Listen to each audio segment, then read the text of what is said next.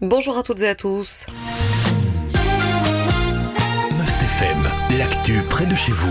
Les suites de la contamination à la salmonelle à l'usine Ferrero d'Arlon. Nos confrères de la Meuse font le point sur la situation avec une déléguée syndicale CSC Alimentation et Services aujourd'hui dans leur édition. Actuellement, les lignes de production sont à l'arrêt. Des tests sont réalisés au sein de l'usine. Objectif, trouver l'origine de cette nouvelle contamination. Selon la déléguée syndicale, les ouvriers ne devraient pas avoir à démonter les lignes de production. Le processus mis en place cette fois-ci prévoit des analyses et le nettoyage Les lignes de production pourront redémarrer une fois que toutes les mesures nécessaires ont été mises en place. C'est ce qu'indique encore la déléguée syndicale à nos confrères. Cela peut donc prendre encore quelques jours. Par conséquent, les ouvriers ont reçu une notification de chômage. Les syndicats et le NEM doivent encore discuter des modalités à mettre en place au vu de la situation. Du côté de l'usine, on préfère prendre le temps nécessaire avant de lancer le redémarrage des lignes de production.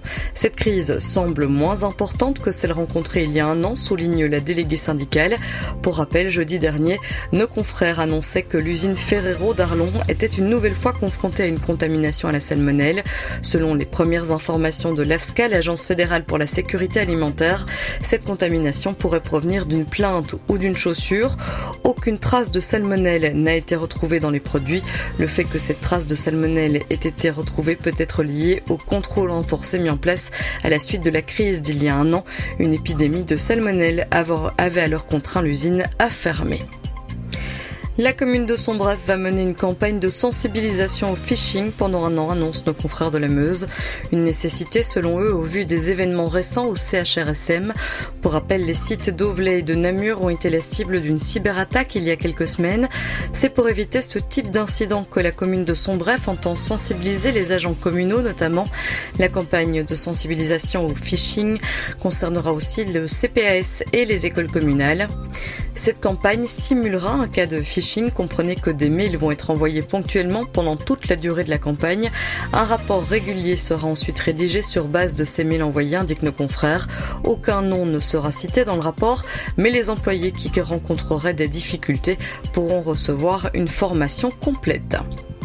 Dimanche à Sydney, certains conducteurs circulant sur la nationale 87 ont observé un important déploiement des secours sur l'aire de repos. C'est ce qu'indiquent nos confrères de la Meuse. Il s'agissait en fait d'un exercice organisé par les pompiers de la zone d'Inafi. Il a mobilisé une trentaine de pompiers et d'ambulanciers ainsi que plusieurs acteurs pour jouer les victimes. À la fin de l'exercice, le bilan était positif. Enfin, ce week-end, le stade d'athlétisme de Marchand-Famenne a été inauguré. La cérémonie a ainsi marqué la fin d'un chantier de trois ans, chantier marqué par des retards et d'autres complications, rappellent nos confrères de la Meuse.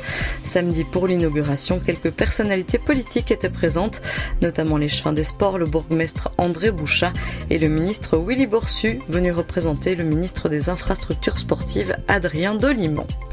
Voilà qui termine ce premier point sur l'actualité au sein des provinces de Namur et de Luxembourg. Je vous souhaite de passer un très bon début de journée à l'écoute de Must FM. Aussi sur mustfm.be.